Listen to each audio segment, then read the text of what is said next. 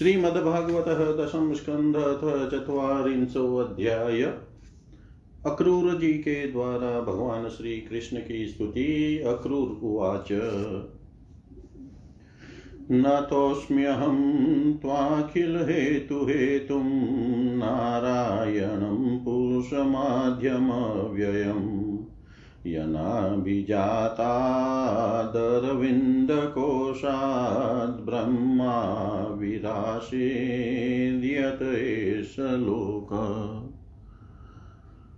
भूस्तोऽयमग्निः पवनखमादिर्महानजादिर्मन इन्द्रियाणि सर्वेन्द्रियार्था विबुधाश्च सर्वे ये तवस्ते जगतोऽङ्गभूता। नैते स्वरूपं विदुरात्मनस्ते ययजादयो नात्मतया गृहीता। अजोऽनुबद्ध सगुणैरजाया गुणात् परं वेद न ते स्वरूपम्। त्वां योगिनो यजन्त्यधामा पुरुषमीश्वरम् साध्यात्मं साधिभूतं च साधिदेवं साधव, त्रय्या च विद्या, केचित् त्वां वै वैतानिका द्विजा। यजन्ते विततेर्यज्ञै नानरूपा मराख्यया। एके तवाखिलकर्माणि सन्न्यस्योपशमं गता ज्ञानिनो ज्ञानयज्ञेन यजन्ति ज्ञानविग्रहम्। अन्ये च संस्कृतात्मानो विधिना विहितेन ते यजन्ति त्वन्मयास्त्वां वै बहुमूर्त्येकमूर्तिकम् त्वामेवान्ये मार्गेण शिवरूपिणम्।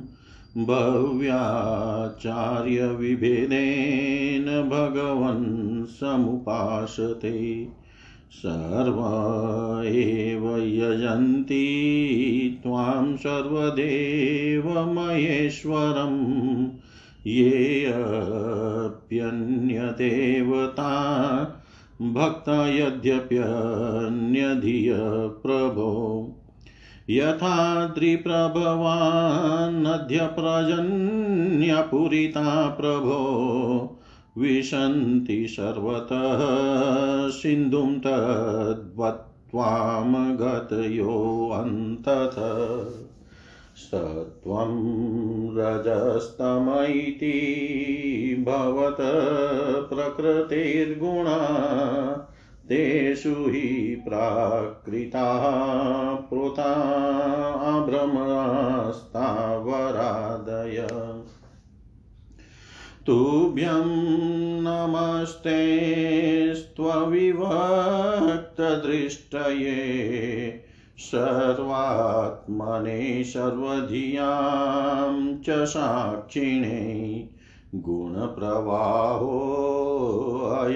विद्यया कृत प्रवर्तते देवनृतिर्यगात्मसु अग्निर्मुखं ते अवनिरङ्घ्रिरीक्षणम् सूर्यो नभो नाभिरथो दिशः श्रुति द्यौकं सुरेन्द्रास्तव बाहवोर्नवा कुक्षिर्मरुतप्राणबलं प्रकल्पितम् रोमाणि वृक्षोषधय शिरोरुहा मेघा परस्यास्तिन्नखानि तेऽद्रय निमेषणं रात्र्यहनि प्रजापतिं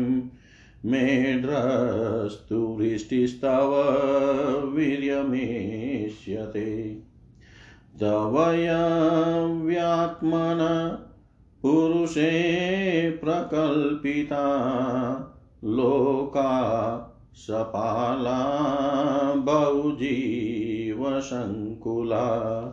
यथा जले सञ्जिहते जलौकसोऽप्युदुम्बरे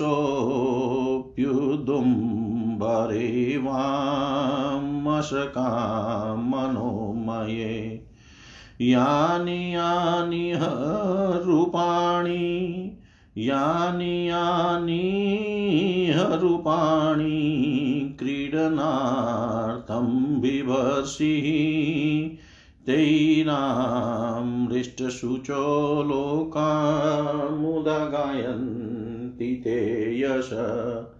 नमकारणमतस्याय प्रलयाब्धिचराय च अयशिष्णे नमस्तुभ्यं मधुके तव मृत्यवे। अकुपाताय बृहते नमो मन्दरधारिणे क्षित्युद्धारविहाराय नमः शुकर्मूर्तये नमस्ते अद्भुतसिंहाय साधुलोकभयापः वामनाय नमस्तुभ्यं। क्रान्तत्रिभुवनाय च नमो भृगूणां पतये दृप्तक्ष। नमो भृगूणां पतये दृप्तक्षत्रवनच्छिदे। नमस्ते रघुवर्याय रावणान्तकराय च। नमस्ते वासुदेवाय नमः सङ्कर्षणाय च प्रद्युम्नायानिरुधाय सात्वतां पतये नमः। नमो बुद्धाय शुद्धाय दैत्यदानवमोहिने मले च प्रायक्षत्रहन्त्रे नमस्ते कल्किरूपिणे। भगवन् जीवलोकोऽयं मोहितस्तव मायया। अहमेत्यषद्ग्राहो भ्रमयते कर्मवत्मसु। अहं चात्मात्मजागारदारात् स्वजनादिषु भ्रमामि स्वप्नकल्पेषु मूढसत्यधिया विभो। अनित्यानात्मदुःखेषु विपर्ययमतिहर्यहं। द्वन्द्वारामस्तमोविष्टो न जाने त्वात्मनः प्रियम् यथा बुद्धो जलं हित्वा प्रतिक्षणं तदुद्भवै। अभ्येति मृगतृष्णां वै तद्वत् वाहं पराङ्मुख। नोत्सहेऽहं कृपणधि कामकर्महतं मन। रोदधुं प्रमातिभिश्चाक्षे ह्रियमाणमितस्तत। सोऽहं तवाङ्ग्रयुग युपगतोऽस्म्यशतां दुरापम् सोऽहं तवाङ्ग्र्ययुपगतोऽस्म्यशतां दुरापम्। तच्चाप्यहं भवदनुग्रहीशमन्ये। पुंसो भवेदयर्हि संसरणापवर्गस्त्वयब्जनाभसदुपास्नयामति स्यात्। नमो विज्ञानमात्राय सर्वप्रत्ययहेतवे पुरुषेश प्रधानाय भ्रमणे अनन्तशक्तये नमस्ते वासुदेवाय सर्वभूतक्षयाय च ऋषिकेश नमस्तुभ्यं प्रपनं पाहि माँ प्रभो। नमस्ते वासुदेवा, सर्वभूतक्षयाय च। ऋषिकेश नमस्तुभ्यं प्रपनं पाहि माँ प्रभो। ऋषिकेश नमस्तुभ्यं प्रपनं पाहि माँ प्रभो।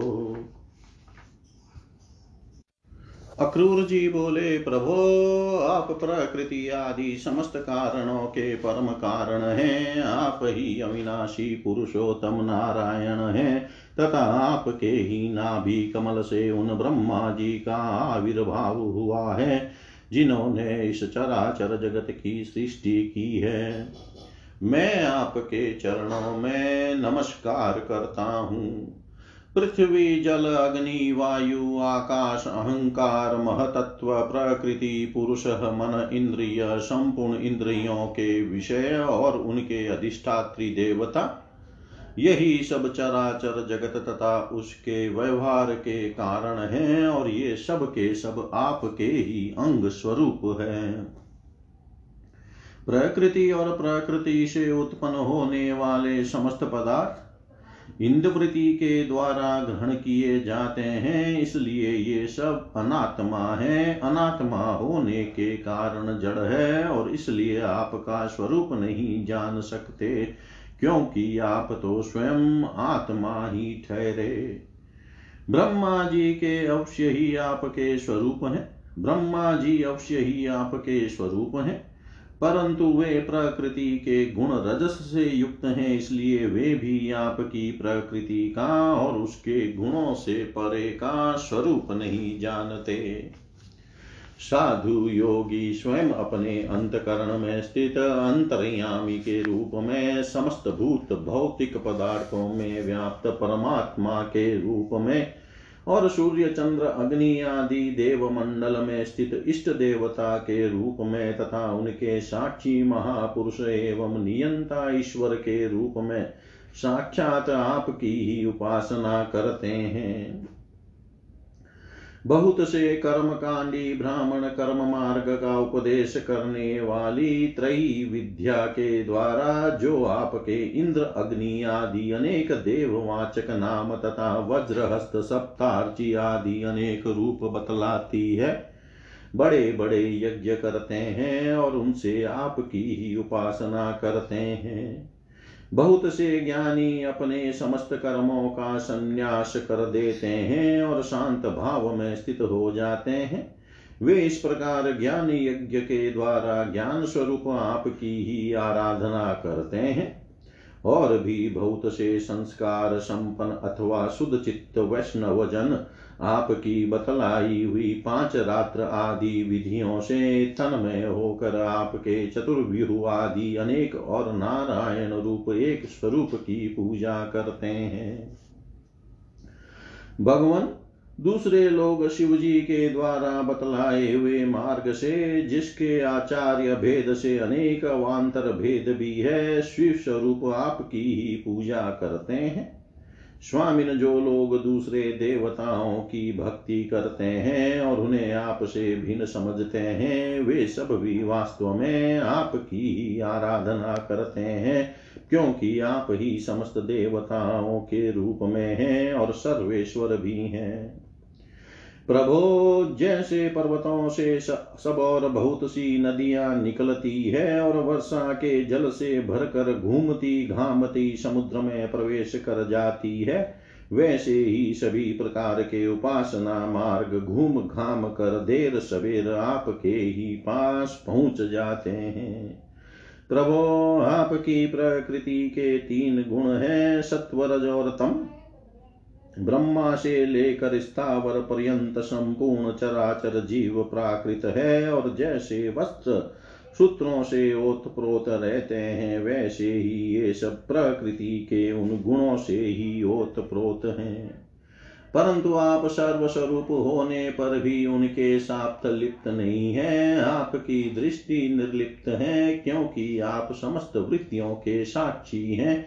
यह गुणों के प्रवाह से होने वाली सृष्टि अज्ञान मूलक है और वह देवता, मनुष्य, पशु, पक्षी आदि समस्त योनियों में व्याप्त है, परंतु आप उससे सर्वथा अलग हैं, इसलिए मैं आपको नमस्कार करता हूँ।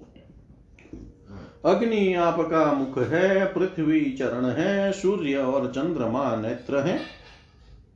आकाश नाभि है, दिशाएँ कान है, स्वर्ग सिर है, देवेंद्र गण भुजाएँ हैं, समुद्र कोक है और यह वायु, ये आपकी प्राण शक्ति के रूप में उपासना के लिए कल्पित हुई है।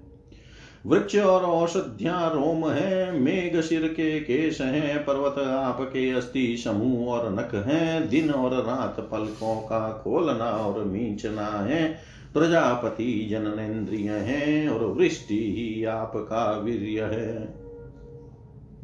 अविनाशी भगवान जैसे जल में बहुत से जलचर जीव और गुलर के फलों में नन्हे नन्हे कीट रहते हैं। उसी प्रकार उपासना के लिए स्वीकृत आपके मनोमय पुरुष रूप में अनेक प्रकार के जीव जंतुओं से भरे हुए लोक और उनके लोकपाल कल्पित किए गए हैं। प्रभो, आप क्रीड़ा करने के लिए पृथ्वी पर जो जो रूप धारण करते हैं, वे सब अवतार लोगों के शोक मोह को धो बहा देते हैं और फिर सब लोग बड़े आनंद से आपके निर्मल यश का गान करते हैं।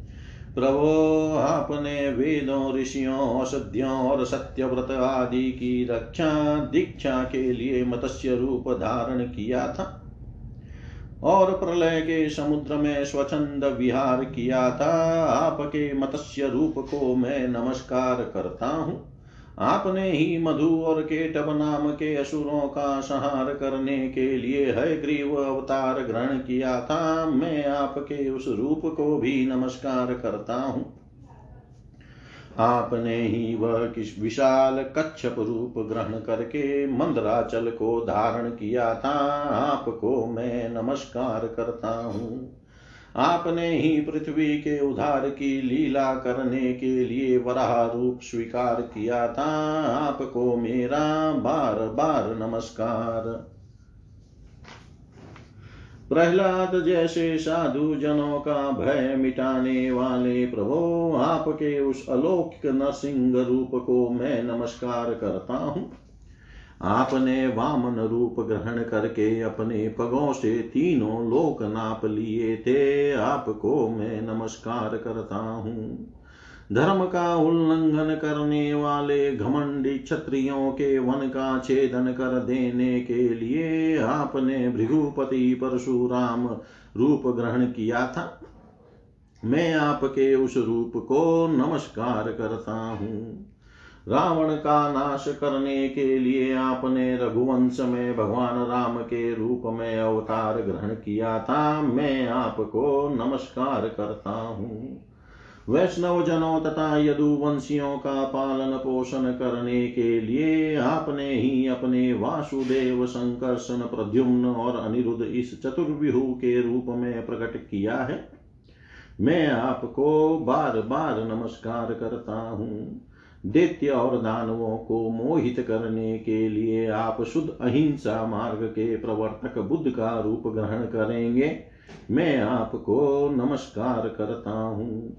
और पृथ्वी के क्षत्रिय जब मलेच्छ प्राय हो जाएँगे, तब उनका नाश करने के लिए आप ही कलकी के रूप में अवतीर्ण होंगे। मैं आपको नमस्कार करता हूँ। भगवान, ये सब के सब जीव आपकी माया से मोहित हो रहे हैं और इस मोह के कारण ही यह मैं हूँ और यह मेरा है। इस झूठे दुराग्रह में फंसकर कर्म के मार्गों में भटक रहे हैं। मेरे स्वामी, इसी प्रकार मैं भी स्वप्न में दिखने वाले पदार्थों के समान झूठे, देह, गेह, पत्नी, पुत्र और धन, स्वजन आदि को सत्य समझकर उन्हीं के मोह में फंस रहा हूँ और भटक रहा हूँ। मेरी मूर्खता तो देखिए प्रभो, मैंने अनित्य वस्तुओं को, नित्य अनात्मा को, आत्मा और दुख को सुख समझ लिया। भला इस उल्टी बुद्धि की भी कोई सीमा है? इस प्रकार ज्ञान वश सांसारिक सुख दुख आदि द्वंद्वों में ही रम गया और यह बात बिल्कुल भूल गया कि आप ही हमारे सच्चे प्यारे हैं। जैसे कोई अनजान मनुष्य जल के लिए तालाब पर जाए और उसे उसी से पैदा हुए शिवार आदि घासों से ढका देख कर ऐसा समझ ले कि यहाँ जल नहीं है। तथा सूर्य की किरणों में झूठ मूठ प्रतीत होने वाले जल के लिए मृग तृष्णा की ओर दौड़ पड़े। वैसे ही मैं अपनी ही माया से छिपे रहने के कारण आपको छोड़कर विषयों में सुख की आशा से भटक रहा हूँ। मैं अविनाशी अक्षर वस्तु के ज्ञान से रहित हूँ। इसी से मेरे मन में अनेक वस्तुओं की कामना और उनके लिए कर्म करने के संकल्प उठते ही रहते हैं। इसके अतिरिक्त ये इंद्रियाँ भी जो बड़ी प्रबल एवं दूरधर्मनीय है दूरधर्मनीय है, मन को मत मत कर बलपूर्वक इधर उधर घसीटे ले जाती है। इसलिए इस मन को मैं रोक नहीं पाता। इस प्रकार भटकता हुआ मैं आपके उन चरण कमलों की छत्र छाया में आ पहुँचा हूँ, जो दुष्टों के लिए दुर्लभ है।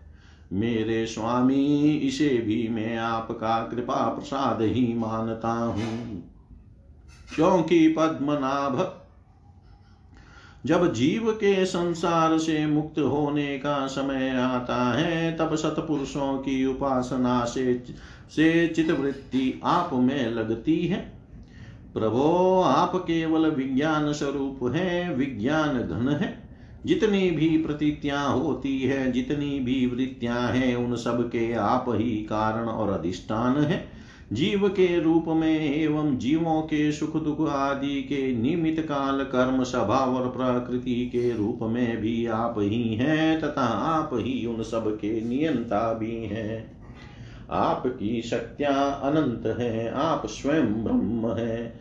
मैं आपको नमस्कार करता हूँ। प्रभो, आप ही वासुदेव, आप ही समस्त जीवों के आश्रय संकर्षण है, तथा आप ही बुद्धि और मन के अधिष्ठात्री देवता ऋषिकेश प्रद्युम्न और अनिरुद्ध है। मैं आपको बार बार नमस्कार करता हूँ।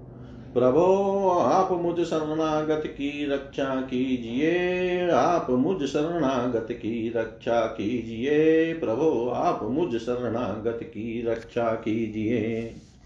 इति श्रीमद्भागवते महापुराणे पारमहंस्यां संहितायां दशमस्कन्धे पूर्वार्धे क्रूर अक्रूरस्तुतिर्नाम चत्वारिंशोऽध्याय सर्वं श्रीशां सदाशिवार्पणम् अस्तु। ॐ विष्णवे नम, ॐ विष्णवे नम, ॐ विष्णवे नमः। श्रीमद्भागवतः दशम स्कंध अतेक चत्वारिंशो अध्याय श्री कृष्ण का मथुरा जी में प्रवेश श्री शुकुवाच स्तुवतस्तस्य भगवान् दर्शयित्वा जलैव भूय समहरत कृष्णो नटो नाट्यमिवात्मन। सोऽपि चान्तर्हितं वीक्षय जलादुन्मज्जय सत्वरः कृत्वा चावश्यकं सर्वं विस्मितो रथमागमत् तमपृच्छदृषिकेश किं ते दृष्टमिवाद्भुतं भूमौ वियतितोये वा तथा त्वां लक्षयामहे अक्रूरुवाच अद्भुतानि ययावन्ति भूमौ वियति वा जले त्वयि विश्वात्मके तानि किं मे अदृष्टं विपश्यत। यत्राद्भुतानि सर्वाणि भूमौ वियति वा जले तं त्वानुपश्यतो भ्रमण किं मे दृष्टमियाद्भुतम्। इति उक्त्वा चोदयामाश स्यन्दनं गान्धिनी सुतमथुरामनयद रामं कृष्णं चेव दिनात्यये मार्गे ग्रामजना राजस्तत्र तत्रोपसङ्गता वसुदेवसुतो वीक्षय प्रीता दृष्टिं न चाददु।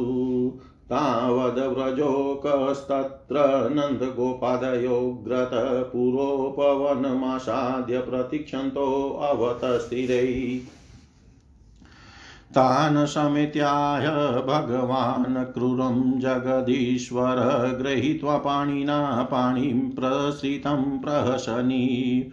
भवान् प्रविशतामग्रेशयान् पुरीं गृहं वयं द्विहावमुच्यात ततो द्रक्ष्यामहे पुरीम्। अक्रूरुवाच नाहं भवद्भ्यां रहितप्रवेक्षयै मथुरां प्रभो त्यक्तुं नाहसि माँ नादभक्तं ते भक्तवत्सल। आगच्छयाम गेहाननः सनाथान् कुर्वधोक्षज साग्रज सगोपालेषु अद्भिच सुहृतम् पुनिः पादरजसा गृहान् नो गृह्यमेदिनां यचोचेनानुतृप्यन्ति पितरसाग्नयशुरा अवनिजाङ्घ्रियुगलमाशिचलोक्यो बलिर्महान् ऐश्वर्यमतुलं लेवे गतिं चेकान्तीनां तु या। आपस्ते अङ्ग्रय वनेजन्य स्त्रीलोकाञ्चुचयो पुनन् शिरसा दतया सर्व सवर्याता सगरात्मजा देवदेव जगन्नाथ पुण्यश्रवणकीर्तन यदुतमो यदुतमोत्तम श्लोक नारायण नमोऽस्तु ते। श्रीभगवानुवाच आयास्यै भवतो गेहमहमार्यसमन्वितः यदुचक्रद्रुहं हत्वा वितरिष्यै सुहृतप्रियम् श्रीशुकुवाच, एवमुक्तो भगवता शोक्रूरो विमना इव पुरीं प्रविष्टकंसाय कर्मावेद्य गृहं ययो। अथापराह्नै भगवान् प्राविशद गोपैर्दृदृक्षुपरिवारित ददशं तां स्फाटिकतुङ्गगोपुरत्वारां बृहदेमकपाटतोरणां ताम्रारकोष्ठां परिखादुरासदामुद्यानरम्योपवनोपशोभिताम् सौवर्णशृङ्गाटकहम्यनिष्कुटैः श्रेणिसभाभिर्भवनैरुपस्कृतां वैदुर्यव्रजामलनीलविद्रुमे मुक्ताः मुक्ता हरिद्भिर्ववलभिषु वेदिषु। जुष्टेषु जालामुखरन्ध्रकुटिमेष्वाविष्टपारावत बहिर्नादितां संसिक्तरथ्यापणमार्गचत्वरां प्रकीर्णमाल्याङ्कुरलाजतण्डुलाम् आपूर्णकुम्भैर्दधिचन्दनोक्षिते प्रसूनदीपावलिभिः सपल्लवे सवृन्दरम्भाक्रमुकैः सकेतुभिः स्वलङ्कृतद्वारगृहां सपट्टिके तां सम्प्रविष्टो वसुदेवनन्दनो वृतो वयस्यै नरदेववर्त्मना द्रष्टुं समियुस्त्वरिता पुरस्त्रियो हम्र्याणि चेवारु नृपोत्सुका काश्चिदः विपर्यधृतवस्त्रभूषणा विस्मृत्य चेकं युगलेष्वता परा द्वितीयं त्वपराचलोचनम् अश्नन्त्य एकास्तपाश्य सोत्सवा अभ्यज्यमाना अकृतोपमज्जना स्वपन्त्य उथाय निशम्य निःश्वनं प्रपाययन्त्योर्भमपोयमातर। मनांसितासामरविन्दलोचन प्रगल्भलीलाहसितावलोकने जहारमतद्वीरदेन्द्र विक्रमो दृशां दद्रि द्रक्षिरमणात्मनोत्सवं दृष्ट्वा मुहुश्रुतमनुद्रुतचेतसस्तं तत्प्रेक्षणोऽस्मितशुधोक्षणलब्धमान आनन्दमूर्तिमुपगुह्य दृशात्मलब्धं हृष्यत्वचो जहुरन्तमरिन्दमादिम् प्रासादशिखरारूढा प्रीत्युतफुलमुखाम्बुजा अभ्यवसन सोमनस्यै प्रमदाबलकेशवो दध्यक्षते शोधपात्रै स्रग्गन्धेभ्युपायने तावान्नचु प्रमुदितास्तत्र तत्र द्विजातय। उरुपौरा अहो गोप्यस्तप किमचरन्महतया हेतो यो तावनुपश्यन्ति नरलोकमहोत्सवौ। रजकं कञ्चिदायान्तं रङ्गकारं गदाग्रजः दृष्ट्वा याचतवांसांसि धौतान्यत्युत्तमानि च। देयै देहयावयो समुचितान्यङ्गवांसांसि चाहृतो भविष्यति परं श्रेयो धातुस्ते नात्र संशय। स याचितो भगवता परिपूर्णेन सर्वतः साक्षेपं रुषितः प्राभृत्यो राज्ञ सुदुर्मद। ईदृश्यान्येव वांसांसि नित्यं गिरिवने चरा परिधत राजद्रवा द्रव्याण्यभीप्सत। याताशु बालिशामेवं प्रार्थ्यं यदि जिजीविषा भद्न भद्रन्ति गृह्णन्ति लुम्पन्ति, दृप्तं राजकुलानि वै। एवं विकतमानस्य कुपितो देवकीसुतरजकस्य कराग्रेण शिरकायादपातयत् तस्यानुजीविनः सर्वैवाशकोशान् विसृज्य वैद दुद्रुः सर्वतो मार्गं वांसांसि जगृहे अच्युत। वसित्वात्मप्रिये वस्त्रे कृष्णशङ्कर्षणस्तथा शेषान्यादत गोपेभ्यो विसृज भुवि कानिचित् ततस्तु वायकः प्रीतस्तयोर्वेषमकल्पयत् विचित्रवर्णैश्चेलेरा कल्पैरनुरूपत नानालक्षणवेषाभ्यां कृष्णरामो विरेजतु स्वलङ्कृतो बालगजो पर्णनिव, पर्वणिव शीतेतरो। तस्य प्रसन्नो भगवान् प्रादात् सारूप्यमात्मनः, श्रियं च परमां लोके बलेश्वर्यस्मृतीन्द्रिन् स्मृतीन्द्रियम्। ततः सुधाम्नो भवनं मालाकारस्य जगमतु, तौ दृष्ट्वा ससमुताय ननाम शिरसा भुवि। तयोरासनमानीयपाद्यं चार्याहरणादिभिः पूजां सानुगस्योश्चक्रे श्रेकताम्बूलानुलेपने प्राहनसार्थकं जन्म पावितं च कुलं प्रभो पितृदेवस्यो मह्यं तुष्टा यागमनेन वां भवन्तौ किल विश्वस्य जगत्कारणं परम् अवतीर्णा विहांसेन क्षेमाय च भवाय च।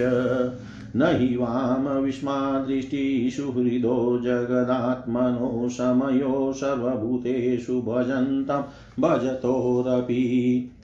तावाज्ञापयतं भृत्यं किमहं करवामि वाम पुंसोऽत्यनुग्रहो हि एष भवद्भिर्यन्नियुज्यते इत्यभिप्रेत्य राजेन्द्रसुधामाप्रीतमानस शस्तैः सुगन्धैः कुसुमेर्माला विरचिता ददौ ताभिष्वलङ्कृतौ प्रीतौ कृष्णरामौ सानुगौ प्रणताय प्रपन्नाय ददतुर्वरदौ वरान्। सोऽपि वव्रेचलां भक्तिं तस्मिन्नेवाखिलात्मनि तद्भक्तेषु च सौहार्दं भूतेषु च दयां पराम् इति तस्मै वरं दत्त्वा श्रियं चान्नवयवर्धिनीं बलमायुर्यशकान्तिं निर्जगाम साग्रज बलमायुर्यशकान्तिं निर्जगाम साग्रज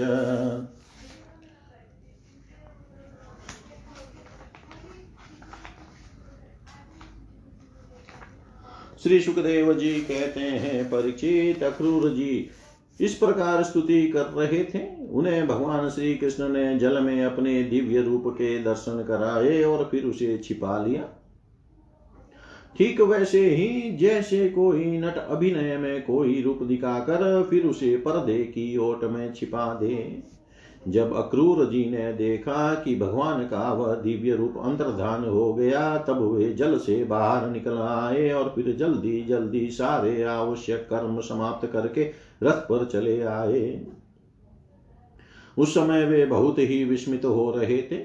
भगवान श्री कृष्ण ने उनसे पूछा, चाचा जी, आपने पृथ्वी, आकाश या जल में कोई अद्भुत वस्तु देखी है क्या? क्योंकि आपकी आकृति देखने से ऐसा ही जान पड़ता है। अक्रूर जी ने कहा, प्रभो, पृथ्वी, आकाश, या जल में और सारे जगत में जितने भी अद्भुत पदार्थ हैं, वे सब आप में ही हैं। क्योंकि आप विश्व रूप हैं। जब मैं आपको ही देख रहा हूँ, तब ऐसी कौन सी अद्भुत वस्तु रह जाती है जो मैंने न देखी हो? भगवान, जितनी भी अद्भुत वस्तुएँ हैं, वे पृथ्वी में हो या जल अथवा आकाश में, सबकी सब जिनमें है, उन्हीं आपको मैं देख रहा हूँ। फिर भला मैंने यहाँ अद्भुत वस्तु कौन सी देखी? गांधिनी नंदन अक्रूर जी ने यह कहकर रथ हाँक दिया और भगवान श्री कृष्ण तथा बलराम जी को लेकर दिन ढलते ढलते वे मथुरापुरी जा पहुँचे। परीक्षित मार्ग में स्थान स्थान पर गाँवों के लोग मिलने के लिए आते और भगवान श्री कृष्ण तथा बलराम जी को देख कर आनंद मग्न हो जाते।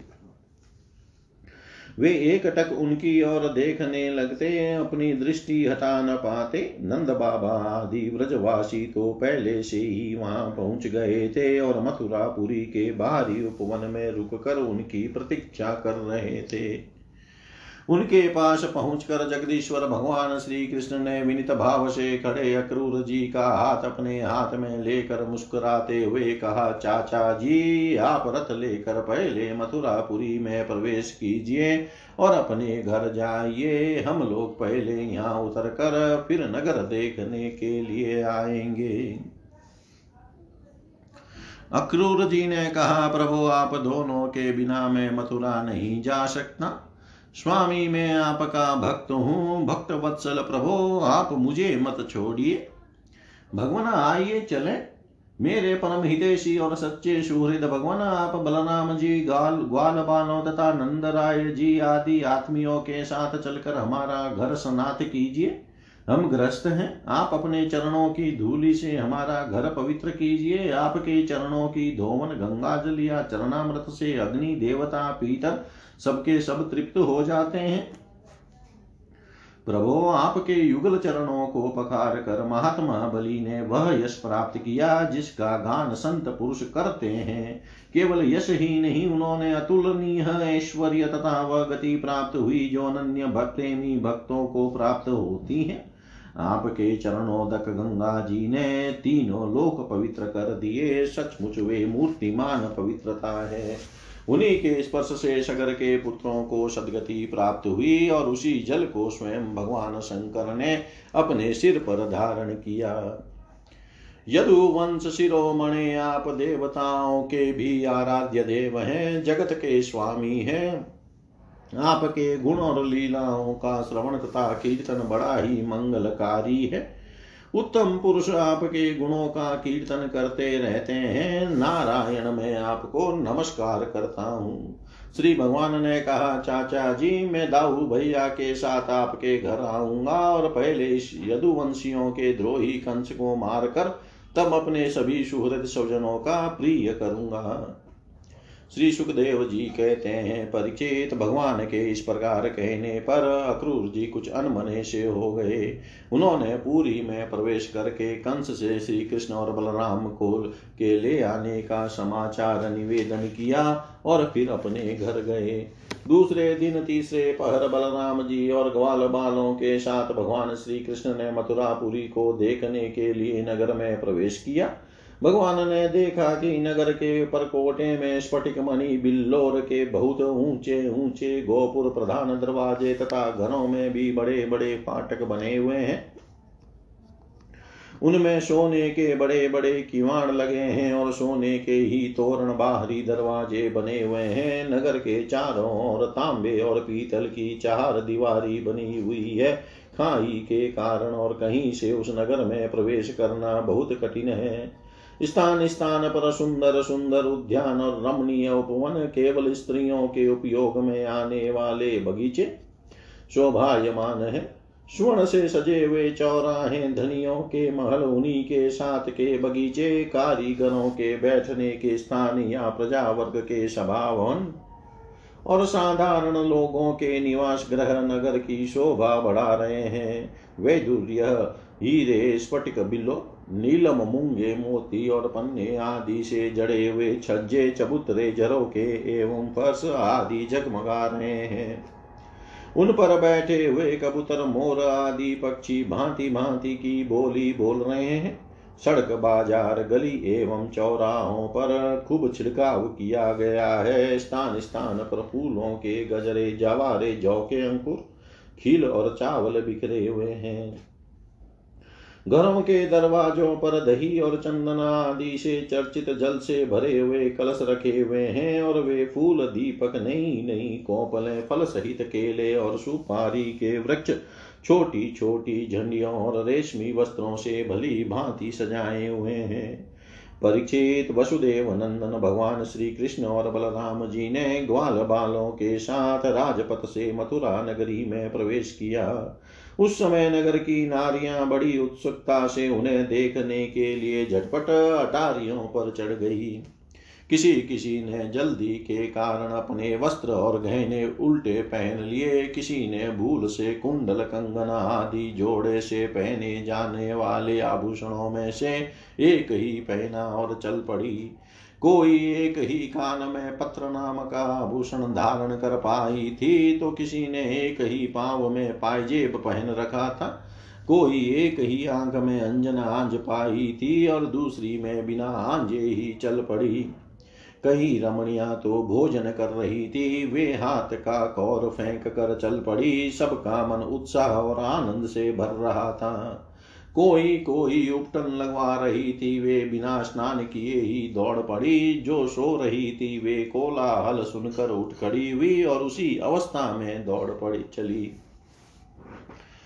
जो माताएँ बच्चों को दूध पिला रही थी, वे उन्हें गोद से हटाकर भगवान श्री कृष्ण को देखने के लिए चल पड़ी। कमल नयन भगवान श्री कृष्ण मतवाले गजराज के समान बड़ी मस्ती से चल रहे थे।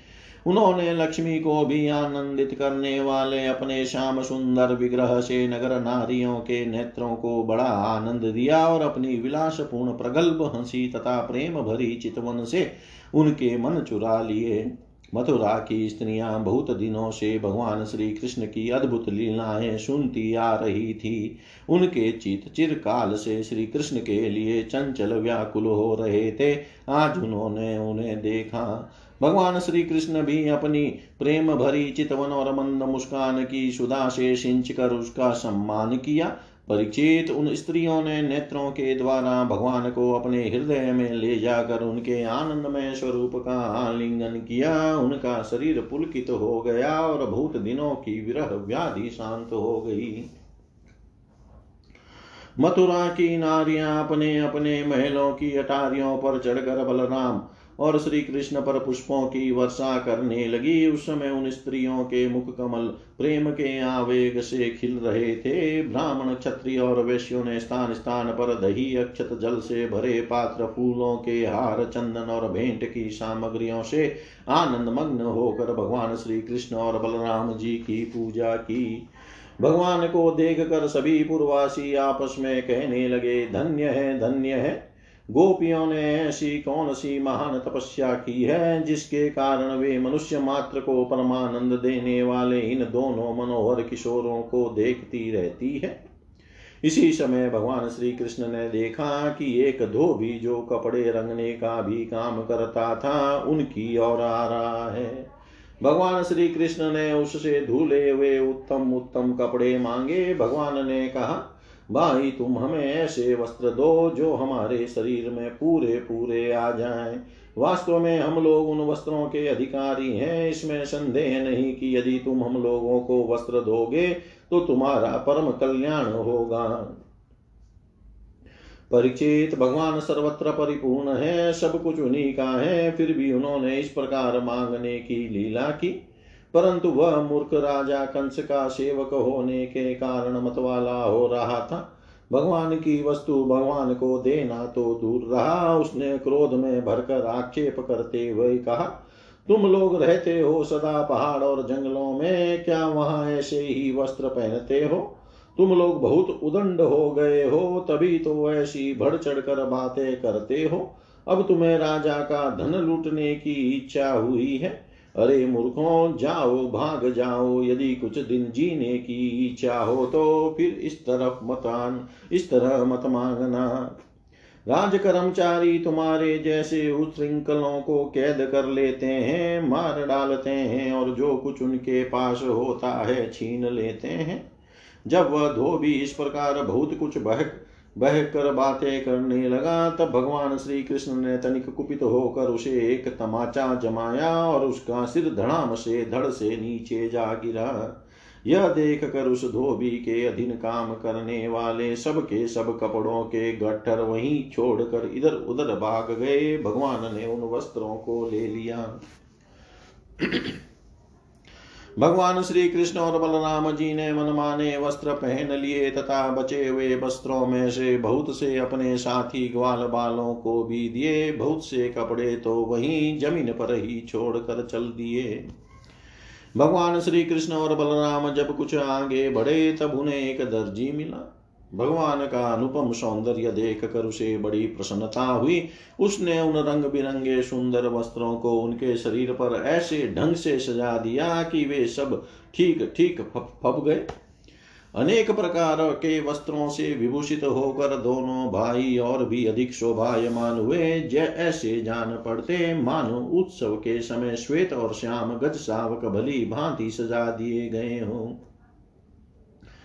भगवान श्री कृष्ण उस दर्जी पर बहुत प्रसन्न हुए। उन्होंने उसे इस लोक में भरपूर धन संपत्ति, बल, ऐश्वर्य, अपनी स्मृति और दूर तक देखने, सुनने आदि की इंद्रिय संबंधी शक्तियाँ दी और मृत्यु के बाद के लिए अपना सारूप्य मोक्ष भी दे दिया। इसके बाद भगवान श्री कृष्ण सुदामा माली के घर गए। दोनों भाइयों को देखते ही सुदामा उठ खड़ा हुआ और पृथ्वी पर सिर रखकर उन्हें प्रणाम किया। फिर उनको आसन पर बैठा कर उनके पाँव पकारे, हाथ धुलाए और तदनंतर ग्वाल बालों के सहित सबकी फूलों के हार, पान, चंदन आदि सामग्रियों से विधि पूर्वक पूजा की। इसके पश्चात उसने प्रार्थना की। प्रभो, आप दोनों के शुभागमन से हमारा जन्म सफल हो गया, हमारा कुल पवित्र हो गया। आज हम पितर ऋषि और देवताओं के ऋण से मुक्त हो गए, वे हम पर परम संतुष्ट हैं। आप दोनों संपूर्ण जगत के परम कारण हैं। आप संसार के अभ्युदय, उन्नति और निश्रेयस मोक्ष के लिए ही इस पृथ्वी पर अपने ज्ञान बल आदि अंशों के साथ अवतीर्ण हुए हैं। यद्यपि आप प्रेम करने वालों से ही प्रेम करते हैं, भजन करने वालों को ही भजते हैं, फिर भी आपकी दृष्टि में विषमता नहीं है। क्योंकि आप सारे जगत के परम सुहृद और आत्मा हैं, आप समस्त प्राणियों और पदार्थों में समरूप से स्थित हैं।